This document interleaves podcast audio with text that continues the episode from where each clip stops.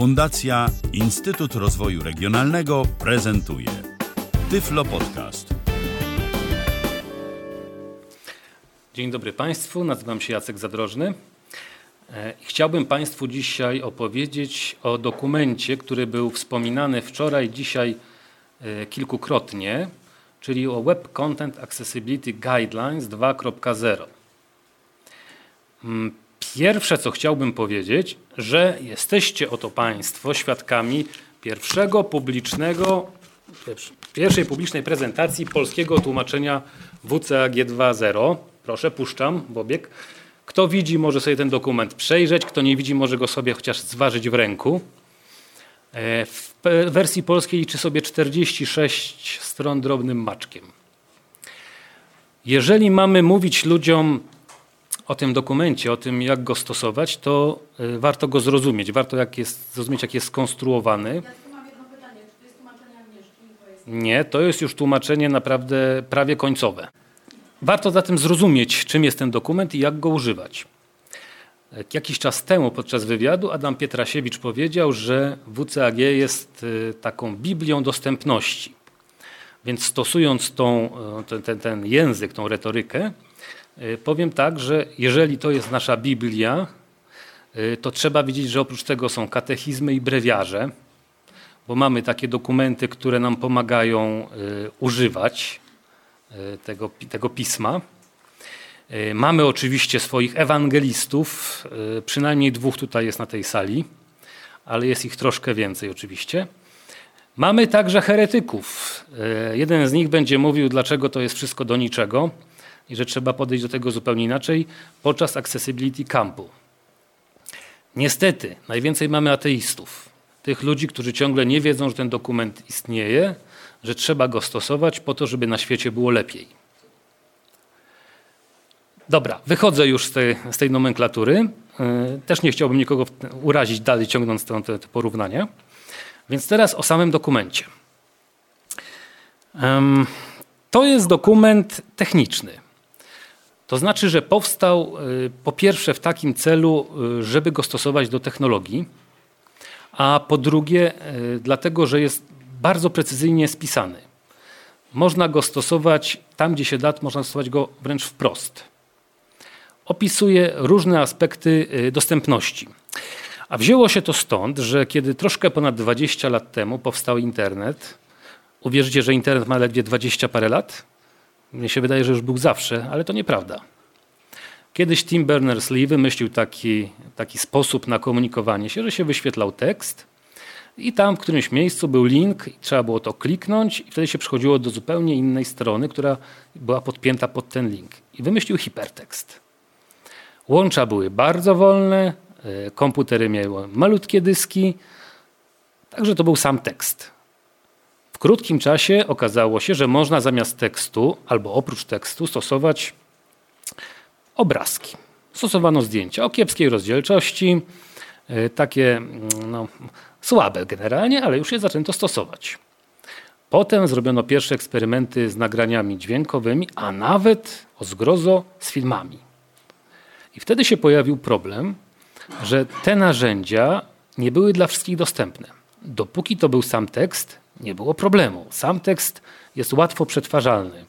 Mogą z niego korzystać i osoby niewidome, i osoby niesłyszące, no właściwie każdy. Kiedy zaczęły się pojawiać te multimedia, sprawa się trochę bardziej skomplikowała. I to się wydarzyło w drugiej połowie lat dziewięćdziesiątych. I wtedy powstała taka grupa inicjatywa Web Accessibility Initiative, która postanowiła spisać zasady, jakie trzeba stosować, żeby strony internetowe były dostępne. Podkreślam strony, dlatego że tamten dokument W C A G jeden zero dotyczył właśnie stron internetowych. Co prawda miał w tytule content, więc miało to dotyczyć trochę szerzej różnych elementów, ale tak naprawdę do tego się ograniczało. W tym samym czasie powstawał w Stanach Zjednoczonych taki akt dotyczący osób niepełnosprawnych, który spisał swoje własne zasady. Także jak widzicie, mamy również schizmatyków. Oni napisali sobie taki artykuł pięćset osiem, który opisywał, w jaki sposób tworzyć strony internetowe, żeby były dostępne. Więc osiągamy to dobro, jakim jest dostępność stron internetowych, ale no, powiedzmy za pomocą dwóch różnych sposobów myślenia. Tak naprawdę ten akt pięćset osiem był bardzo podobny do W C A G jeden zero, no ale jakoś tak się rozjechali w pewnym momencie, także tak pozostało. I tak i ten akt, ten, ten, ten W C A G jeden zero pojawił się w maju tysiąc dziewięćset dziewięćdziesiątego dziewiątego roku. Potem okazało się, że on jest niewystarczający. To trwało jakiś czas, ale się okazało, że strony internetowe to już nie są tylko strony internetowe, gdzie jest tekst, obrazki, ewentualnie film. Nagle się okazało, że zaczynają robić jakieś menu rozwijane, robią jakieś dziwne okna, jakieś czaty. No po prostu robią aplikacje, takie jak się kiedyś instalowało na komputerze. I ten dokument W C A G jeden zero, o ile przystawał do tych prostych stron internetowych, o tyle kompletnie nadawał się do tego, żeby stosować go do takich bardziej zaawansowanych yy, rzeczy. Wtedy powstała idea, że trzeba ten dokument uaktualnić. Więc w połowie lat dwutysięcznych yy, powstał pomysł, żeby stworzyć drugą wersję tego dokumentu. Yy, trochę go uogólnić, oderwać go od tej technologii H T M L, C S S, która była przypisana do, do instytucji, do, która zaprojektowała cały ten dokument, tylko żeby go napisać na takim poziomie ogólności, żeby go można było stosować do dowolnej technologii. No i męczyli się, męczyli nad tym i koniec końców przebudowali ten dokument tak bardzo, że tak naprawdę nazwa nie pasuje do tego, co tam jest teraz w środku. Ale to już taka pozostałość historyczna jest. Pewnie następny dokument też się będzie nazywał W C A G dwa zero. Gdyby sobie porównać te dwa dokumenty, to można znaleźć w nich zarówno podobieństwa, jak i różnice. Ta, o której wspomniałem na początku, to znaczy, że W C A G jeden zero dotyczyło technologii H T M L, C S S, tych, które ta sama instytucja publikowała, czyli zestandaryzowanego internetu. W C A G dwa zero jest zupełnie oderwane od technologii. Co więcej, można aplikować z większym lub mniejszym szczęściem do właściwie dowolnego obszaru życia.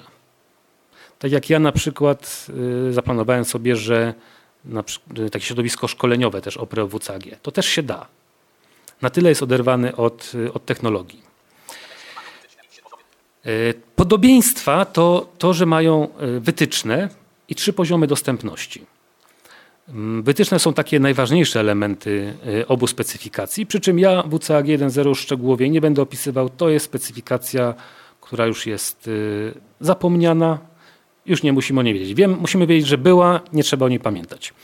Trzy poziomy dostępności, o których będę opowiadał za chwilkę. Wersja jeden zero była też dużo bardziej restrykcyjna niż jest wersja dwa zero. Za przykład niech nam posłuży taka wytyczna, że nie należy stosować takich treści, które mogą wywoływać ataki epilepsji. W C A G jeden zero zabraniało w ogóle stosowania takich rozwiązań. Ale przez te dziesięć lat między wersją jeden zero a dwa zero przeprowadzono sporo badań i zaproponowano pewne progowe wartości, przy których te treści raczej ataków wywoływać nie powinny. Określono częstotliwości odpowiednie, progowe dolną, górną, wielkość obszaru, jaki muszą zajmować. I sprawiono, że takie elementy, takie filmy, animacje można używać, o ile się wie jak. Drugi taki przykład. W C A G jeden zero w zasadzie zabraniał stosowania tabel jako elementu układu layoutu, czyli układu strony. Tabele miały być przeznaczone wyłącznie do stosowania, do prezentacji danych tabelarycznych. Jeżeli ktoś opierał układ strony na tabelce, to łamał W C A G. Tego zastrzeżenia W C A G dwa zero wprost nie ma. Pewnie można by się było go doszukać. Natomiast okazuje się, że można być też realistą i zaproponować rozwiązania dodatkowe, które sprawią, że nawet jak ktoś się uprze i zrobi ten układ na tabelce, to można zrobić tak, że to będzie zgodne z W C A G. Wersja dwa zero jest elastyczna. Jest na tyle elastyczna, że właściwie można podpiąć do niej dowolną technologię. I to się dzieje. Przygotowuje się takie dokumenty, meeting, czyli na spotkanie się jakiejś technologii z W C A G dwa zero. I Takie dokumenty powstały dla standardu P D F, dla Flasha, dla Silverlighta i dla paru jeszcze innych technologii. Innymi słowy, ktoś tworzy taką, taki dokument pomocniczy, który mówi, jak stosować W C A G w tym konkretnym przypadku, w tej konkretnej technologii. W C A G jeden zero był bardzo sztywny, dotyczył, tak jak mówiłem, konkretnej technologii i tak naprawdę poza nią w zasadzie nie wychodził. Jeżeli się osadzało inne technologie, to W C A G proponował jedynie zaproponowanie treści alternatywnej w postaci H T M L.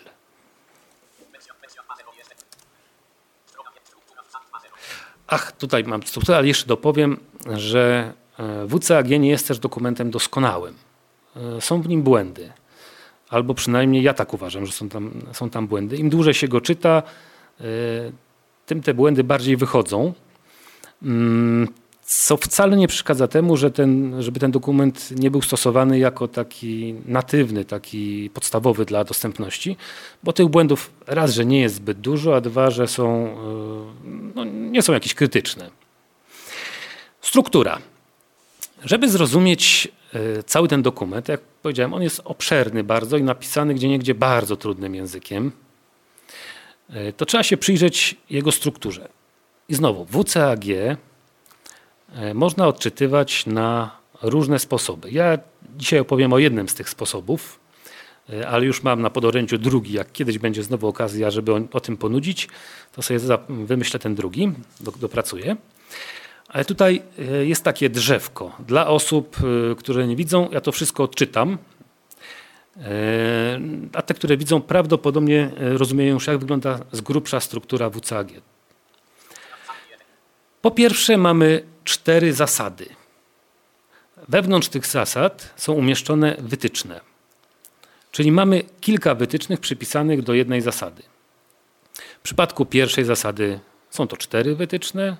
W przypadku drugiej, aż muszę policzyć.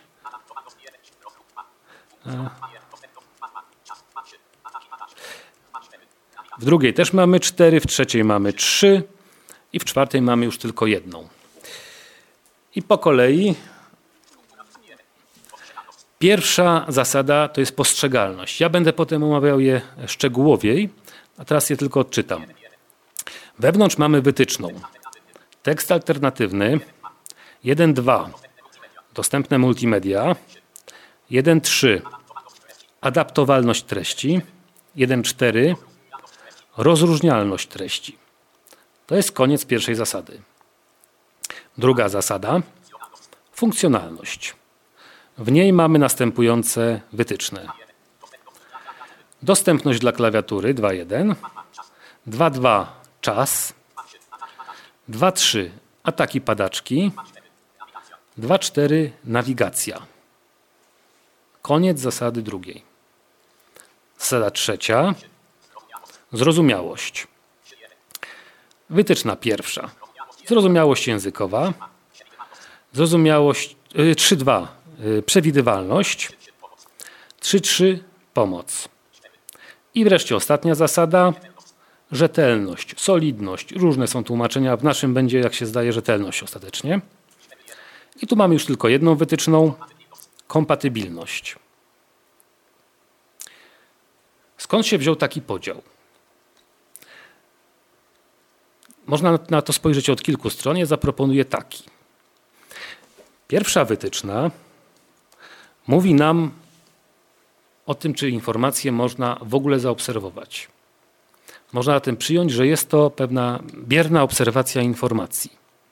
A ponieważ informację tą publikowaną w internecie odbieramy dwoma zmysłami, wzrokiem i słuchem, to też wszystkie dodatkowe elementy udostępniające dotyczą właśnie tych dwóch zmysłów. Gdyby komputery, albo może nie gdyby, ale kiedy komputery zaczną nam też pachnieć i smakować, to tutaj oczywiście te elementy trzeba będzie rozszerzyć. Póki co do, do, zajmuje się, zajmujemy się tylko dostępnością dla wzroku i słuchu. Ale to jest bierne odbieranie informacji. W drugim mamy interakcję. Otóż nie odbieramy tylko w sposób bierny informacji, ale mamy też użytkownika, który próbuje z tą informacją, powiedzmy z tą stroną internetową, wchodzić w jakąś tam interakcję, coś z nią zrobić. nie tylko ją odczytać. A więc mamy już aktywnego użytkownika. Mamy zatem użytkownika, który postrzega informację, który usiłuje wejść w nią, z nią w interakcję, a co z trzecią zasadą? Użytkownik musi tą informację przetworzyć, a więc musi ją przede wszystkim zrozumieć. Jak ją zrozumie prawidłowo, jak ją zdekoduje, no to wtedy będzie mógł z tej informacji prawidłowo skorzystać. I wreszcie mamy czwartą zasadę, która mówi jedynie o tym, jakie techniczne są aspekty, które pomagają dostępności. Jak się przekonacie, tam jest bardzo skromnie w ogóle, to jest bardzo skromna wytyczna i tam niewiele wnosi dla osób, które zajmują się wyłącznie redagowaniem treści. Ten schemat, ten, to drzewko takie, które pokazuje cztery zasady i dwanaście wytycznych, to nie jest komplet struktury tego dokumentu. Musimy wiedzieć, że do każdej z tych dwunastu wytycznych przypisane są kryteria sukcesu. To są takie weryfikowalne informacje, takie, które można sprawdzić i powiedzieć tak jest, tak, tak, tak, tak jest ok, albo nie jest, nie jest ok. Wytyczna jest na pewnym poziomie ogólności, podczas gdy kryterium sukcesu zadaje pytanie, czy to jest zrobione. Odpowiadamy tak, to jest zrobione, znaczy, że jest dostępne. Nie, nie jest zrobione, znaczy, że nie jest dostępne. Takich kryteriów sukcesu do każdej wytycznej jest przypisane no, bardzo różnie, bo przy niektórych jest tylko jedno takie kryterium sukcesu, a przy naj, najgrubszym, najgrubszej wytycznej jest ich aż dziesięć. Także nie jest to jakoś tam równomiernie rozłożone. I ich jest łącznie aż sześćdziesiąt jeden. Teraz tak, tak jak mieliśmy przedtem zasady ponumerowane od jeden do czterech, a za nimi wytyczne, które zaczyna tam były jeden jeden, jeden dwa, jeden trzy i tak dalej, i tak dalej, tak te kryteria sukcesu mają już trzy cyfry, czyli będzie na przykład jeden kropka jeden kropka jeden. Kto ma ten dokument w ręku, teraz może zajrzeć, że tych elementów jest tam rzeczywiście najwięcej. Mamy do tego jeszcze trzy poziomy dostępności i do każdego z tych poziomów są przypisane te kryteria sukcesu, znowu w różnej liczbie. Nie ma tu niestety żadnej symetrii, żadnej, żadnego standardu. Tak jak wyszło im, tak, tak zostawili. Na pierwszym poziomie mamy ich aż dwadzieścia sześć, na drugim poziomie mamy trzynaście i na ostatnim, na najwyższym poziomie mamy dodatkowe dwadzieścia dwa kryteria sukcesu.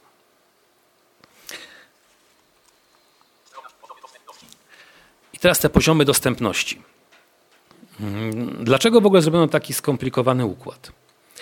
Otóż uznano, że strona, no może, no dobra, będę używał pojęcia strona internetowa, żeby nie komplikować wypowiedzi, ale dotyczy to w zasadzie dowolnego, dowolnej informacji publikowanej w wersji elektronicznej. Strona internetowa może być dostępna, może być bardzo dostępna albo w pełni dostępna. Czyli mamy takie trzy poziomy. No, jak ktoś kojarzy, to trzy, trzy te stopnie niepełnosprawności też można tak przyłożyć. I oznacza się je literkami A. Ten podstawowy zupełnie poziom dostępności, który osiąga się po spełnieniu dwudziestu sześciu kryteriów sukcesu, oznacza się pojedynczą literką A. Ten taki bardziej rozbudowany, podwójną literką A i ten poziom jest wymagany przez słynne rozporządzenie o krajowych ramach interoperacyjności. Z jednym, znaczy z dwoma małymi wyjątkami, ale w zasadzie można powiedzieć, że prawie cały poziom, ten drugi dostępności jest wymagany. I wreszcie jest trzeci poziom, to jest pełny wypas, łącznie z tym, że wszędzie, że jest język migowy zastosowany. I w W C A G znajduje się taka adnotacja, żeby tego trzeciego poziomu od nikogo nie wymagać, bo on jest nie do zrobienia. Tam są takie dodatkowe wymagania jak wersja językowa na poziomie gimnazjum, tłumaczenia na język migowy wszystkich ścieżek dźwiękowych, no i jeszcze parę innych takich elementów. Nie jest ich już tak bardzo dużo, no dwadzieścia dwa raptem do zrobienia, ale, ale to jest bardzo trudne. Wiem o jednym przypadku, że duża instytucja publiczna sobie zażyczyła takiego spełnienia tego kryterium potrójnego A. To było Rządowe Centrum Legislacyjne i do tej pory się nie doczekali. Czyli mamy, gdyby tak sobie to wyobrazić, mamy dwanaście wskazówek, Teraz będę machał rękami, więc niewidomi i tak tego nie zobaczą, ale mamy taką tabelkę. Tu mamy dwanaście wskazówek w pionie, takie wiersze. A tu mamy trzy kolumny. Poziom podstawowy, poziom rozszerzony, poziom pełny. Więc tworzy nam to pewnego rodzaju matrycę. I jak ktoś chce spełnić na tym podstawowym poziomie, spełnia te wszystkie wymagania, które się mieszczą w pierwszej kolumnie. Kto chce spełnić drugi poziom, sprawdza z tej drugiej kolumny. Kto chce ten najwyższy, sprawdza z tej trzeciej. Ale trzeba sprawdzać w ten sposób. Jeżeli ktoś spra- chce mieć dostęp na poziomie podwójnego A, to musi najpierw sprawdzić, czy ma wszystkie spełnione wymagania na poziomie pojedynczego A. I dopiero się brać za podwójne. Dlatego, że nie można mieć podwójnego A, jeżeli nie spełni się absolutnie wszystkich z poziomu pojedynczego A. I analogicznie, jeżeli chce się mieć potrójne A, to już trzeba spełnić wszystkie sześćdziesiąt jeden wymagań, tych kryteriów sukcesu zawartych w W C A G. I nie ma żadnego wyjątku. Albo się je spełnia, albo nie można wpisać sobie, że jest się dostępnym. Teraz po kolei chciałbym przyjrzeć się poszczególnym wytycznym. Tutaj znajdują się cytaty z tego polskiego tłumaczenia W C A G.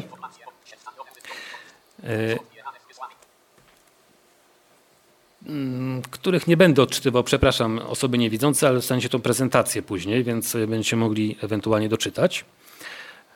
I tu rzeczywiście zajmujemy się tym, czy informacja w ogóle daje się zarejestrować za pomocą zmysłów. Tak jak powiedziałem, zmysłu wzroku albo słuchu. Rozbicie na te cztery wytyczne dotyczy różnych obszarów, jakby różnych problematyk tego, tego tematu. I tak po kolei. Tekst alternatywny. Od momentu, kiedy zaobserwowano, że można na stronach internetowych osadzać nie tylko tekst, ale różne inne rzeczy, zdecydowano, że każdy element, który nie jest tekstem, musi być zaopatrzony w tekst alternatywny. I to wcale nie dotyczy tylko grafik. To dotyczy filmów, animacji, appletów, każdego elementu, który nie jest informacją tekstową. Komu to służy? Osobom niewidomym. Przede wszystkim tym, choć jak się potem okazało, pomaga także wielu innym użytkownikom.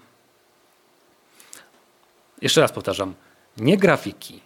Każdy element, który nie jest tekstem, ma mieć tekst alternatywny. Taka informacja w postaci tekstu jest łatwo przetwarzalna i daje się, yy, daje się zaobserwować za pomocą technologii asystujących. Następna wytyczna. Odkryto, że skoro na stronach internetowych są multimedia, to znaczy operują one zarówno obrazem, jak i dźwiękiem, i to jeszcze takim, który się zmienia, to tekst alternatywny to jest za mało. To jest za mało dlatego, że ten tekst alternatywny jest statyczny. A te multimedia są dynamiczne, one się zmieniają. No film, który trwa godzinę, nie wystarczy po prostu go opisać, że to jest film, co tam mieliśmy, Harry Potter i Czara Ognia. On chyba trwa więcej niż godzinę. To jest informacja, która nie jest ekwiwalentna dla tych, którzy ten film oglądają. Dlatego w tej wytycznej mówi się o tym, jak udostępniać elementy multimedialne. Trzeba też umieć odczytać tą informację. Na poziomie podstawowym, pojedynczego A, mamy trochę większe możliwości manewrowania. Można dostarczyć napisy do filmu, ale też wystarczy do, do, dostarczyć taki tekst oddzielny, czyli nie, nie, nie zsynchronizowany, tylko po prostu oddzielny tekst, który opisuje, co tam się dzieje. Całą tą ścieżkę dialogową. W przypadku osób niewidomych można dostarczyć audiodeskrypcję, ale można dostarczyć tylko taki opis tekstowy, podpięty jako dodatkowy plik. Na poziomie podwójnego A nie ma już takiego wyboru. Stosując podwójne A, musimy zrobić i napisy, i audiodeskrypcję do każdego materiału audiowizualnego. I znowu, uprościłem filmy. Ale tak naprawdę na stronach internetowych spotykamy różne inne elementy, które są multimedialne, a więc są zmienne w czasie, bo są też takie, z którymi użytkownik może wchodzić w jakieś interakcje, na przykład gry komputerowe, na przykład y, jakaś animacja, w której można coś zmieniać. Te elementy też muszą być dostępne. Ktoś powie, że się nie da? Wszystko się da. To jest trudne. To jest trudne, to jest czasami bardzo duże wyzwanie, ale, ale się prawie wszystko. Dostarczanie multimediów dostępnych na poziomie podwójnego A to jest spełnienie dwóch warunków. Napisy i audiodeskrypcja. Jeżeli chcemy zrobić coś na poziomie trzecim, to w zasadzie dochodzi nam do tego jeszcze język migowy. Następna wytyczna to jest odpowiedź na pewną obserwację, jaką jest fakt, że ludzie skorzystają z informacji w różny sposób. W szczególności osoby niepełnosprawne za pomocą swojego oprogramowania specjalistycznego mogą sobie tę informację przekształcać w różne, na różne sposoby. Ktoś może odczytywać stronę internetową na monitorze brajlowskim, ktoś może ją odczytywać mową syntetyczną, ale oczywiście to nie jest jedyn, to nie są jedyne osoby, które przetwarzają informacje na inne formy. Każdy praktycznie drukuje sobie informację elektroniczną. Po prostu bierze sobie kartkę i drukuje. To też jest przetworzenie i trzeba wiedzieć, jak zrobić, żeby ta informacja zachowała się jak informacja. Tutaj szczególnie nacisk kładzie się na to, żeby zachowywać pewną logikę informacji, żeby ta informacja była spięta z jej znaczeniem, czyli żeby krótko mówiąc, to jest najbardziej chyba zawiły kawałek tego, tej, tej specyfikacji, ponieważ docieramy tutaj do, do semantyki informacji, czyli do tego, że, że informacja ma swój wygląd, ale on jest wtórny wobec, wobec jej znaczenia. Przykład z tabelką jest tu chyba najlepszy tak naprawdę. Można tabelkę zrobić tak, że się ją narysuje na kartce. Można zrobić ją tak, że się ją zrobi w notatniku, rozsuwając spacjami i tabulaturami. Ale ten sposób przygotowana informacja nie nadaje się do przetworzenia.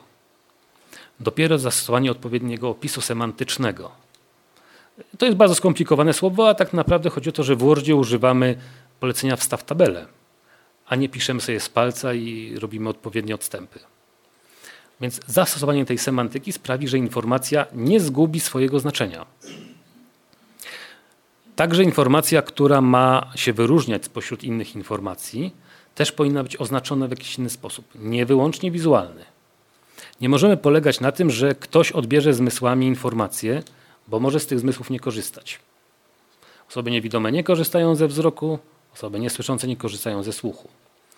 Ze wzroku nie korzystają też osoby, które mają bardzo malutki wyświetlacz i pracują w ostrym słońcu. Znaczy próbują korzystać, ale tak naprawdę jest to niezwykle trudne. Osoby niesłyszące są także te, które usiłują coś obejrzeć na YouTubie podczas konferencji. Więc wyciszają maksymalnie głos i tam sobie pod stołem na tym, tym telefonie komórkowym coś oglądają. W tym momencie one są tak samo głuche, jak te, które są głuche z natury.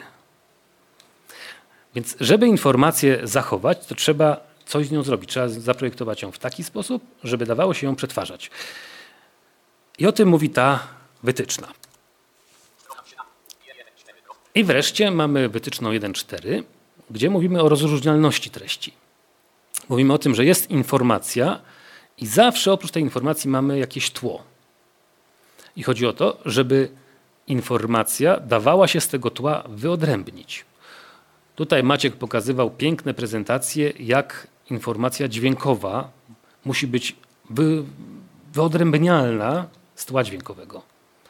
Że jeżeli mamy takie tło dźwiękowe, to mózg po prostu nie przetworzy tej informacji, nie dotrze ona do niego. I dokładnie o tym mówi ta wytyczna. I znowu mamy, mówimy tu zarówno o wzroku, jak i o słuchu. Przy czym niestety muszę was zmartwić, jeżeli chodzi o słuch, to on jest w zasadzie dopiero na trzecim poziomie dostępności. Mało się przejmują tym na poziomie pierwszym czy drugim. Natomiast bardzo się przejmują osobami niewidomymi i słabowidzącymi. Tutaj jest najwięcej mowy o kontrastach, czyli o tym, że pomiędzy informacją a jej tłem musi być zachowany odpowiedni odstęp, odpowiednia przerwa. Albo ta wizualna, albo w przypadku dźwięku ta dźwiękowa. Przy okazji mam pytanie techniczne, macie dwadzieścia decybeli odstępu, to jest wystarczające? dziesięć decybeli jest wystarczające. W C A G zaleca, żeby jeżeli musi być tło dźwiękowe, to powinien odstęp wynosić dwadzieścia decybeli. To idealne warunki. Choć tak naprawdę zaleca, żeby w ogóle tła dźwiękowego nie było. Funkcjonalność. A więc przechodzimy do tego momentu, kiedy użytkownik już nie tylko stronę czyta, nie tylko o, może, może słucha albo film ogląda, ale też próbuje wejść jakoś tam w tym, z tymi elementami w interakcję. To ja teraz zdradzę mój pomysł na drugie odczytanie W C A G. Tak sobie pomyślałem, że troszkę jest to kompatybilny, ten W C A G, ten sposób konstrukcji jest kompatybilny z rodzajami niepełnosprawności. Ten pierwszy dotyczy niepełnosprawności zmysłowych, sensorycznych. Ten drugi bardziej dotyczy niepełnosprawności motorycznych. Chociaż oczywiście to jest uproszczenie, o czym się za chwilkę przekonamy. A więc usiłujemy wejść ze stroną w interakcję. Ta wytyczna dwa jeden o dostępności za pomocą klawiatury pojawiła się w momencie, kiedy zaczęły się pojawiać w internecie właśnie takie bardziej rozbudowane elementy, prawie że aplikacje, które wymagały stosowania myszki. Nie wiem, czy ktoś z was czytał biografię Steve'a Jobsa, poza Mikołajem, co jest oczywiste, i, i Piotrem Witkiem, co też jest oczywiste. E, otóż tam jest przytoczona taka anegdota, jak to Steve Jobs w latach osiemdziesiątych usiłował wymusić na ludziach używanie myszki. Otóż kiedy jeden ze studentów chciał, żeby mu się Jobs podpisał na klawiaturze jego komputera. Jobs się zgodził, ale pod jednym warunkiem, że będzie mógł wyłamać mu z klawiatury wszystkie cztery klawisze kursorów. I to rzeczywiście zrobił, podpisał się. Wtedy w komputerach firmy Apple, w klawiaturach nie było klawiszy kursorów. Tak usiłowano wymusić stosowanie myszki. Natomiast w pewnym momencie się okazało, że nie wszyscy są w stanie korzystać z myszki. Nie wszyscy chcą, nie wszyscy mogą. Już było za późno. Już wszyscy używali tych interfejsów myszkowych i to niestety trwa do dzisiaj. Dla bardzo wielu projektantów jest oczywiste, że jeżeli on to może zrobić myszką, to znaczy, że to się da zrobić. A ponieważ my już wiemy, jesteśmy doświadczonymi, świadomymi ludźmi, to wiemy, że niektórzy nie używają myszki. Na przykład osoby niesprawne ruchowo albo osoby niewidome. Czasem z przyczyn też obiektywnych, jak na przykład zaginiona myszka na U S B. Nie, nie pamiętam, kto szukał intensywnie, ale y, też był problem i trzeba się przestawić na klawiaturę. Dlatego ta wytyczna mówi o tym, że trzeba zapewnić dostęp za pomocą klawiatury. Można by zapytać, dlaczego klawiatury, a nie nakazuje się też, żeby był dostęp za pomocą myszki. Ano dlatego, że za pomocą klawiatury można zasymulować łatwo myszkę, a w drugą stronę jest to bardzo trudne. W związku z tym postanowiono, że musi być obowiązek stosowania klawiatury, ale dostęp za pomocą myszki jest jakby naturalny, więc jego nie należy wymuszać. Wyjątki są zrobione dla takich sytuacji, kiedy yy, oprócz tego, że istotne jest, yy, gdzie się ten kursor przemieszcza, ten fokus, to istotne też, po jakiej ścieżce on się przemieszcza. To jest w bardzo skomplikowany sposób napisane w tym W C A G. W praktyce chodzi o to, że można zrobić wyjątki na przykład dla programu do rysowania, bo tam się nie da wyznaczyć tylko początku i końca. Liczy się także, po jakiej ścieżce się przesuwa kursor. Więc tego się nie da zrobić za pomocą klawiatury. Na poziomie trzecim jest tak, że albo trzeba wymyślić sposób, że jednak się da za pomocą klawiatury rysować, albo się podpisać, albo sterować samolocikiem, albo należy zrezygnować z tych elementów, żeby zachować ten poziom dostępności. Takich przypadków mniej, bardziej restrykcyjnych, a brzmiących identycznie w zasadzie kryteriów sukcesu jest więcej w W C A G. Ta wytyczna pojawiła się, ponieważ zaobserwowano, że różne osoby pracują w różnym tempie. W szczególności osoby niepełnosprawne pracują zazwyczaj wolniej niż inne osoby. Monika nam tu opowiadała na przykład o osobach niesprawnych ruchowo, gdzie dużo wysiłku trzeba włożyć chociażby w to, żeby wycelować kursorem w jakąś ikonę, żeby wprowadzić tekst. Pamiętacie tą prezentację, kiedy pokazywała, jak się pisze na przykład, za, nawet za pomocą tych szybkich programów. Ile to wymaga czasu i wysiłku. Również osoby niewidome mają z tym pewien problem i słabowidzące też, ponieważ mają dostęp tylko do części informacji. Zanim się dotrą do tej końcowej, do tej całości informacji jakby, zanim ją obejmą, to też mija dużo więcej czasu. Ponieważ zatem ludzie pracują w różnym czasie, to strona internetowa nie może na nich wymuszać jakiegoś konkretnego tempa. Tutaj się upycha takie kryteria sukcesu, które dotyczą właśnie treści, które się zmieniają w czasie, które mogą się pojawiać, znikać, zmieniać, odświeżać. Różne rzeczy się dzieją na stronach internetowych w określonym czasie. Na podstawie tego, tej wytycznej wiemy, że nie możemy tego wymagać od użytkownika, żeby się dostosowywał do serwisu internetowego. To serwis internetowy trzeba dostosować do tego użytkownika. Tutaj pokazano taki oddzielny jeszcze kawałek interakcji, mianowicie takiej interakcji negatywnej. To jest wytyczna dwa trzy, czyli ataki epilepsji. Piotr tą historię z Japonii już opowiedział. To ja tylko dopowiem, że w zeszłym roku była olimpiada w Londynie i tam też mieli taki filmik promocyjny, który wywołał ataki, no już nie u półtora tysiąca ludzi, ale u kilkudziesięciu. To naprawdę jest problem. Ja widziałem atak toniczno-kloniczny, padaczkowy. Nie wiem, czy wszyscy mieli taką okazję. To naprawdę nie jest przyjemne nawet dla osoby postronnej. Dla osoby dotkniętej takim atakiem to jest zagrożenie zdrowia, czasem życia.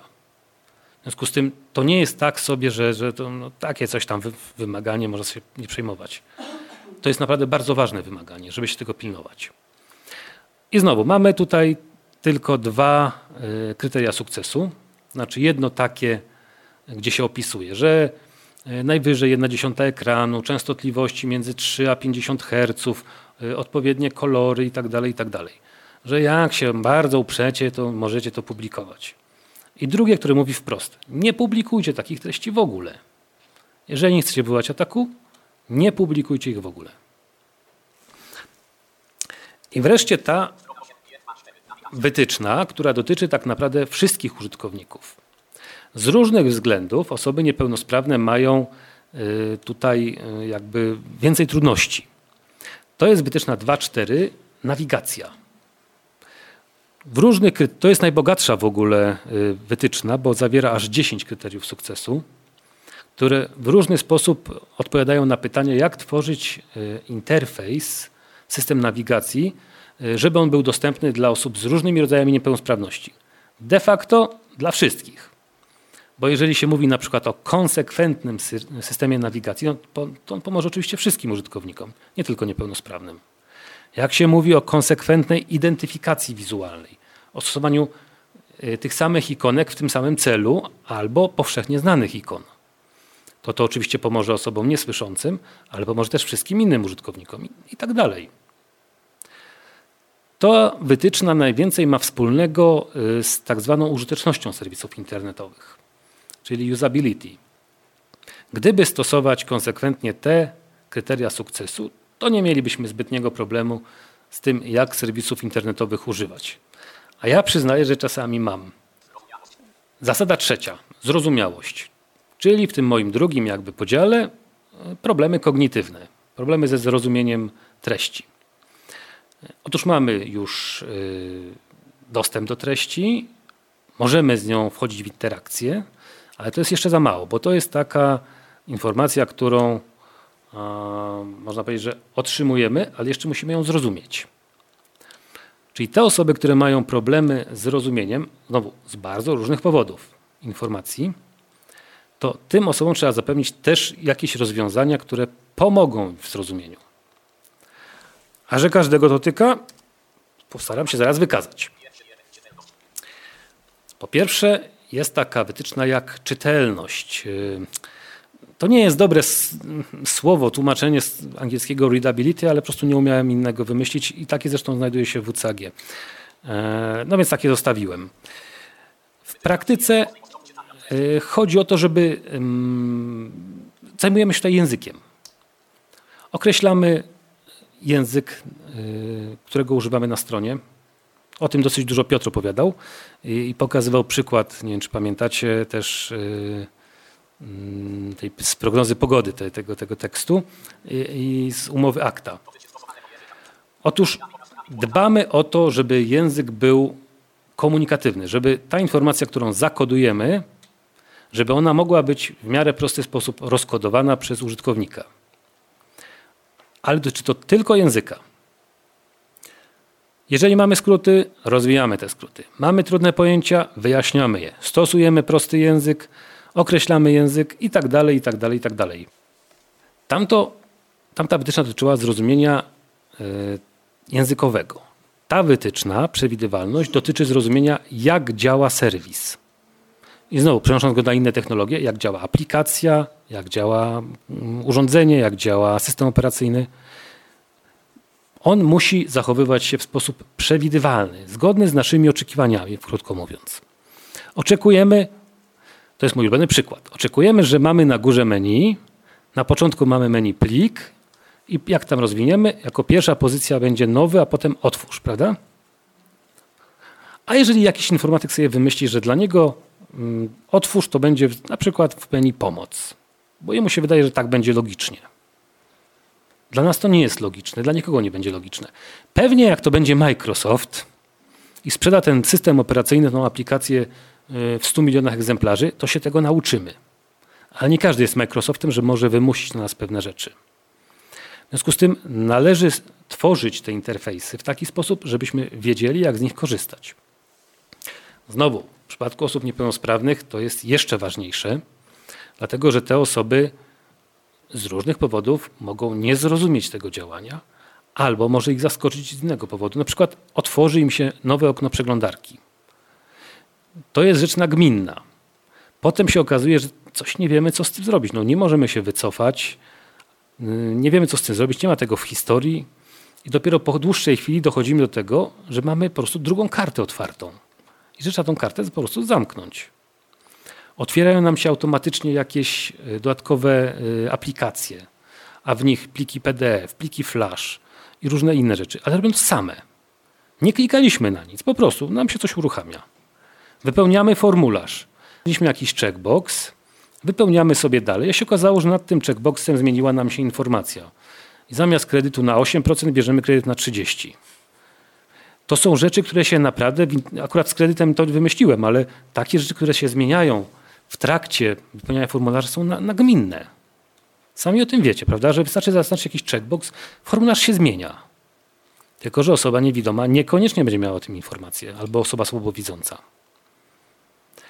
Tutaj też trzeba dbać o to, żeby nie zaskakiwać także osób, które są mniej doświadczone w korzystaniu z komputera. Też opowiem taką historię, którą słyszałem na jednej z konferencji, jak to włączano cyfrowo seniorów i przygotowano dla nich rewelacyjny kurs e-learningowy. I, i szkoleniowiec tak obserwuje jakiegoś jednego takiego starszego pana, który siedzi przed komputerem i patrzy w monitor. Inni już zaczęli pracować, on tak patrzy w ten monitor, patrzy i nic nie robi.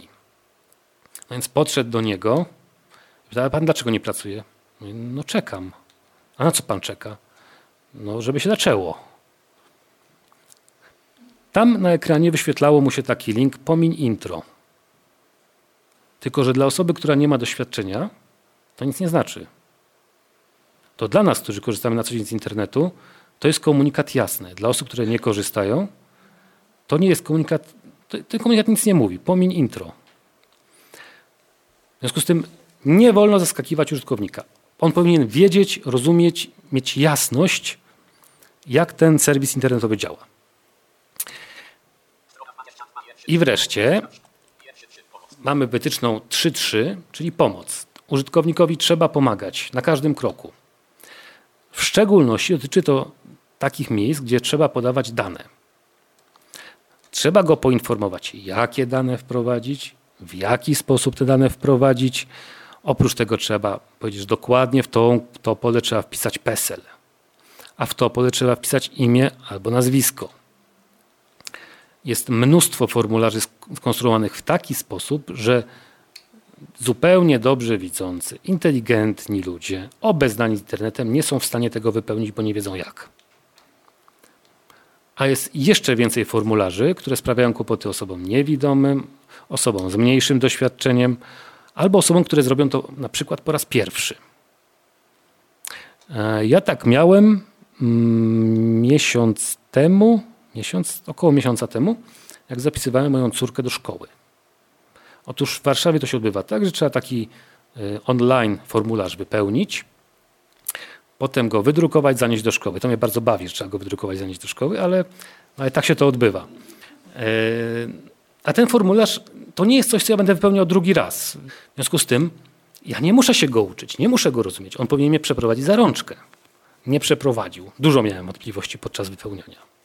Poradziłem sobie, ale, ale miałem z tym kłopot. I wcale nie dlatego, że, nie był, że był niedostępny w sensie technicznym, tylko po prostu był tak skonstruowany, że budził wątpliwości, że nie był jasny. Dlatego trzeba ludziom podpowiadać, trzeba udzielać im wszelkiej możliwej pomocy. Aż do podpowiadania nawet prawidłowych wartości. Wyjątek się robi dla sytuacji, kiedy to zagraża bezpieczeństwu. Nie należy na przykład podpowiadać haseł. Mamy ostatnią yy, zasadę, solidność, czyli tak zwane takie dobre rzemiosło. Ci, którzy przygotowują treści, powiedzmy serwisy internetowe, to muszą być fachowcy. Yy, niestety, yy, jak w każdej branży, jest mnóstwo w tej branży partaczy, którym się wydaje, że potrafią coś robić, a tak naprawdę potrafią niewiele. I stąd internet jest zalany niskiej jakości produkcjami. To są serwisy internetowe, które nie trzymają żadnych standardów. Jedyne, co one robią, to jako tako się wyświetlają w tych najpopularniejszych przeglądarkach. Przez dobre rzemiosło W C A G rozumie jedną bardzo konkretną rzecz. Otóż zapisał to w wytycznej cztery jeden, i to jest kompatybilność. Tutaj mamy tylko dwa warunki tej, spełnienia tej kompatybilności. Jeden jest nakierowany na stosowanie standardów, czyli na to, żeby te strony były zgodne z opisami technicznymi technologii, w których są wykonywane. Jeżeli jest technologia, która opisuje, jak coś zrobić, to tak trzeba to zrobić. To nie jest tak, że sobie znowu takie porównanie wymyśliłem, że przychodzi dwóch partaczy na budowę, leży stos cegieł i oni sobie tak jakoś tak układają to. No tu łożą w tą stronę, tam łożą, tam zaprawy, zaprawa, no bez przesady, jakoś tam pokładają. Przychodzi brygadzista, podchodzi do tego, do tej ściany, tak leciutko pchnie ręką, stoi, dobra, jedziemy dalej. To jest właśnie tak, gdzie wygląda polski internet w tej chwili. To, to nie jest żart. Jeżeli zapytacie Piotra o ten raport, który wyprodukował dopiero co, to się dowiecie, że żadna polska strona administracji publicznej nie trzyma standardów. Żadna? Czy przesadziłem? Ani jedna. To jest partactwo. No i... Dobra, i drugi warunek. Drugi warunek dotyczy tego, jak mają być skonstruowane interfejsy użytkownika.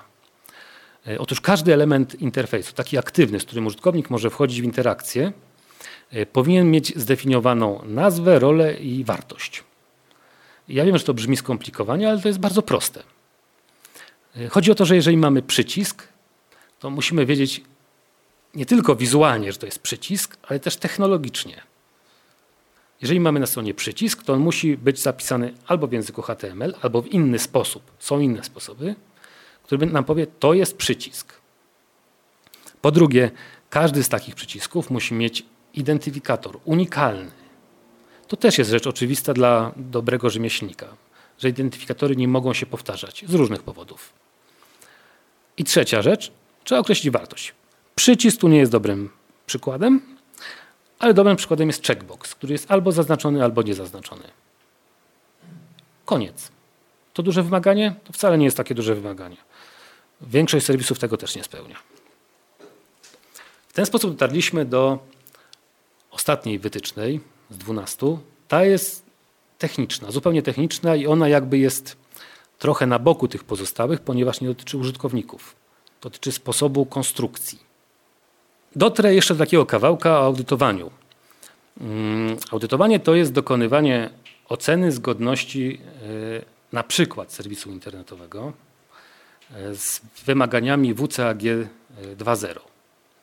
Przy czym po długich dyskusjach, między innymi z, z drugim, że tak powiem, ewangelistą, czyli z Piotrem, yy, doszliśmy do wniosku, że strasznie trudno jest stwierdzić, że coś jest zgodne z W C A G. To jest naprawdę bardzo trudne. Natomiast bardzo łatwo i właściwie od ręki możemy stwierdzić, że coś jest niezgodne. No to jest tak jak ze wszystkim innym, że yy, łatwo jest udowodnić, że coś jest, jeżeli to weźmiemy w rękę, obejrzymy sobie, położymy na wagę, zmierzymy, zważymy. To jest. Udowodnić czegoś takiego nie ma jest o wiele trudniej. Tak się dzieje w matematyce na przykład. jednak próbuje się to robić. Jest wypra- wypracowany taka, taki schemat działania, żeby dokonać takiego prawilnego, pełnego audytu dostępności. I on się składa z trzech elementów. Po pierwsze, wykorzystujemy różnego rodzaju rozwiązania automatyczne, różnego rodzaju walidatory, które pozwalają nam określić w sposób zupełnie zautomatyzowany i co ważne, zobiektywizowany, czy jakieś wymaganie jest spełnione, czy nie. Najlepiej się sprawdza na tej ostatnim, yy, ostatniej wytycznej, która rzeczywiście jest ściśle techniczna. Tu możemy z całą pewnością, stuprocentową powiedzieć, tak, jest zgodne, nie, nie jest zgodne. Niestety, takich kawałków, które da, da się zbadać automatycznie, nie jest wcale dużo. W utility, którą kiedyś tam jakby byłem przy narodzinach, a teraz jest to dziecko Fundacji Instytutu Rozwoju Regionalnego, jest tych walidatorów, tych elementów badających około dwudziestu, tak? dwadzieścia pięć. Przy czym one, broń Boże, nie sprawdzają w całej dostępności, bo nie są w stanie. Są takie elementy, których zbadać się nie da albo robi się to bardzo trudno. W związku z tym za pomocą narzędzi automatycznych możemy na pewno sprawdzić, czy coś jest niedostępne. Nie jesteśmy w stanie spra- sprawdzić, czy coś jest dostępne. To jest niemożliwe. Do tego mamy drugi element. Etap oceny eksperckiej. Siada sobie fachowiec. Taki, co się zna na dostępności, dobrze jak się zna na technologii też. I się przygląda. Ponieważ taki raport yy, wygenerowany automatycznie ma też takie miejsca, w których pokazuje, tutaj sobie musisz, chłopie, sprawdzić. Nie wiadomo, nie jesteśmy pewni. No, wiesz, my zwykły robot, nie jesteśmy w stanie sprawdzić, czy to jest dobrze, czy to jest źle. Sprawdź sobie sam. Więc taki ekspert siada, ekspert siada i sprawdza. I twierdza, albo tak, albo nie. Uwaga, już dochodzimy do momentu subiektywnej oceny. Ona jest jeszcze dosyć mało subiektywna, ale sądząc po sporach, jakie czasami toczymy na, na tych naszych różnych forach internetowych, bywa, że mamy różne zdania na temat jednego, jednej rzeczy. W związku z tym jakiś element subiektywizmu już wchodzi. Jest wreszcie trzeci element, mianowicie etap oceny przez użytkowników, przez grupę użytkowników niepełnosprawnych. To się odbywa, jeżeli ktoś się kiedyś interesował, tak samo jak ocena użyteczności serwisów internetowych. Tam też jest grupa użytkowników, tylko tam po prostu badają, czy ludzie sobie radzą z różnymi tam formularzami, czy znajdują informacje. Tutaj te osoby niepełnosprawne sprawdzają, czy są w stanie różne rzeczy zrobić. I dopiero tak naprawdę po zrobieniu tych trzech rzeczy, przy czym mówię, tam już poziom subiektywizmu już jest bardzo duży. Ale po zrobieniu tych trzech rzeczy mamy taki dobry obraz, dobrą informację zwrotną. Czy stuprocentowo pewną? Bałbym się powiedzieć. Bałbym się powiedzieć, że tak, na pewno to, to znaczy to jest zgodne z W C A G, a to nie jest zgodne. Dlaczego jest subiektywny ten trzeci element, bardzo subiektywny? Ponieważ użytkownicy mają różne cechy indywidualne, a jedną z tych cech jest podatność na błędy, znaczy odporność na błędy, może tak. I są rzeczy, które dla użytkownika zaawansowanego albo takiego bardziej doświadczonego, który potrafi sobie radzić, coś nie jest błędem, bo on sobie z tym poradził. To jest niezwykle często spotykany błąd. Byłem w stanie to zrobić, znaczy, że jest dostępne. To jest, to jest nieprawda. My to przechodziliśmy przy spisie. Nie wiem, czy Piotrze pamiętasz. Dużo użytkowników mówiło, byłem w stanie zrobić ten spis. Samospis, tak, chodzi o taki tak, przez internet, co można było samemu się spisać. To ja zaproponowałem, żeby to samo zrobić nie za pomocą najdroższego programu udźwiękawiającego i z użyciem kursora myszki, tylko za pomocą darmowego programu udźwiękawiającego. I się nagle okazało, że się nie da. W związku z tym ten ostatni element jest na tyle subiektywny, że trzeba bardzo na niego uważać. Chcę pokazać, że jest kłopot. Nie ma dobrej metodyki oceny dostępności. W C A G też nie mówi, jak to robić, jak oceniać. W C A G mówi tylko o tym, co robić. To jest wytyczne dla konstruktorów serwisu internetowego treści. To nie jest narzędzie takie wprost dla osób, które oceniają. Sygnalizuję problem, bo jest niemały. Nie znam rozwiązania. Przepisy. Już o tym Piotr mówił, ponieważ mam na slajdzie, to też jeszcze przypomnę. Mamy nowelizację ustawy o informatyzacji działalności podmiotów realizujących zadania publiczne. Zakres podmiotowy tej ustawy jest bardzo szeroki, znacznie szerszy niż tylko administracja publiczna. To są wszystkie podmioty, które tak naprawdę biorą pieniądze od, na realizację zadań publicznych. To mogą być organizacje pozarządowe, to mogą być firmy, ktokolwiek. I tam jest zapisane w paragrafie dziewiętnastym rozporządzenia wykonawczego, że należy stosować wytyczne W C A G dwa zero zgodnie z załącznikiem numer cztery. W załączniku numer cztery, nawiasem mówiąc, są błędy drobne. Nie, nie, one to nie są jakieś kluczowe błędy, ale są błędy. Ewidentnie ktoś, to była dla niego materia obca. Jest nawet błąd w nazwie. Każdy tam wskazano cały poziom pojedynczego A i cały poziom podwójnego A z dwoma wyjątkami, mianowicie dla transmisji na żywo. Te dwa wyjątki: nie trzeba robić napisów na żywo przy transmisjach na żywo i audiodeskrypcji przy transmisjach na żywo. No, tak zrobiono, teraz próbuje się to przeimplantować na grunt europejski. Nasz rząd wystosował taki, takie stanowisko do projektu dyrektywy o dostępności stron internetowych, że dobrze by było, żeby Unia Europejska się dostosowała do naszego rozporządzenia. Nie wiem, jak się na to będą zapatrywać, ale w tej chwili trwają konsultacje, nie wiem, czy wszyscy wiedzą, tego projektu dyrektywy. Do końca kwietnia poseł Trzaskowski zbiera opinie, uwagi do, do projektu dyrektywy.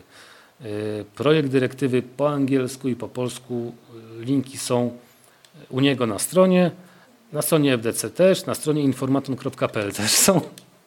Także warto zajrzeć. Ja przyznaję, że ten dokument jest dla mnie nie do końca zrozumiały. Prawie wcale nie jest zrozumiały, ale i tak postaram się przez niego przebić teraz w tym tygodniu. Bardzo dziękuję Państwu. Na tym chciałbym zakończyć. Bardzo się cieszę, że mogłem tutaj podzielić się z Wami informacjami na temat Web Content Accessibility Guidelines. Był to Tyflo Podcast. Pierwszy polski podcast dla niewidomych i słabowidzących. Program współfinansowany ze środków Państwowego Funduszu Rehabilitacji Osób Niepełnosprawnych.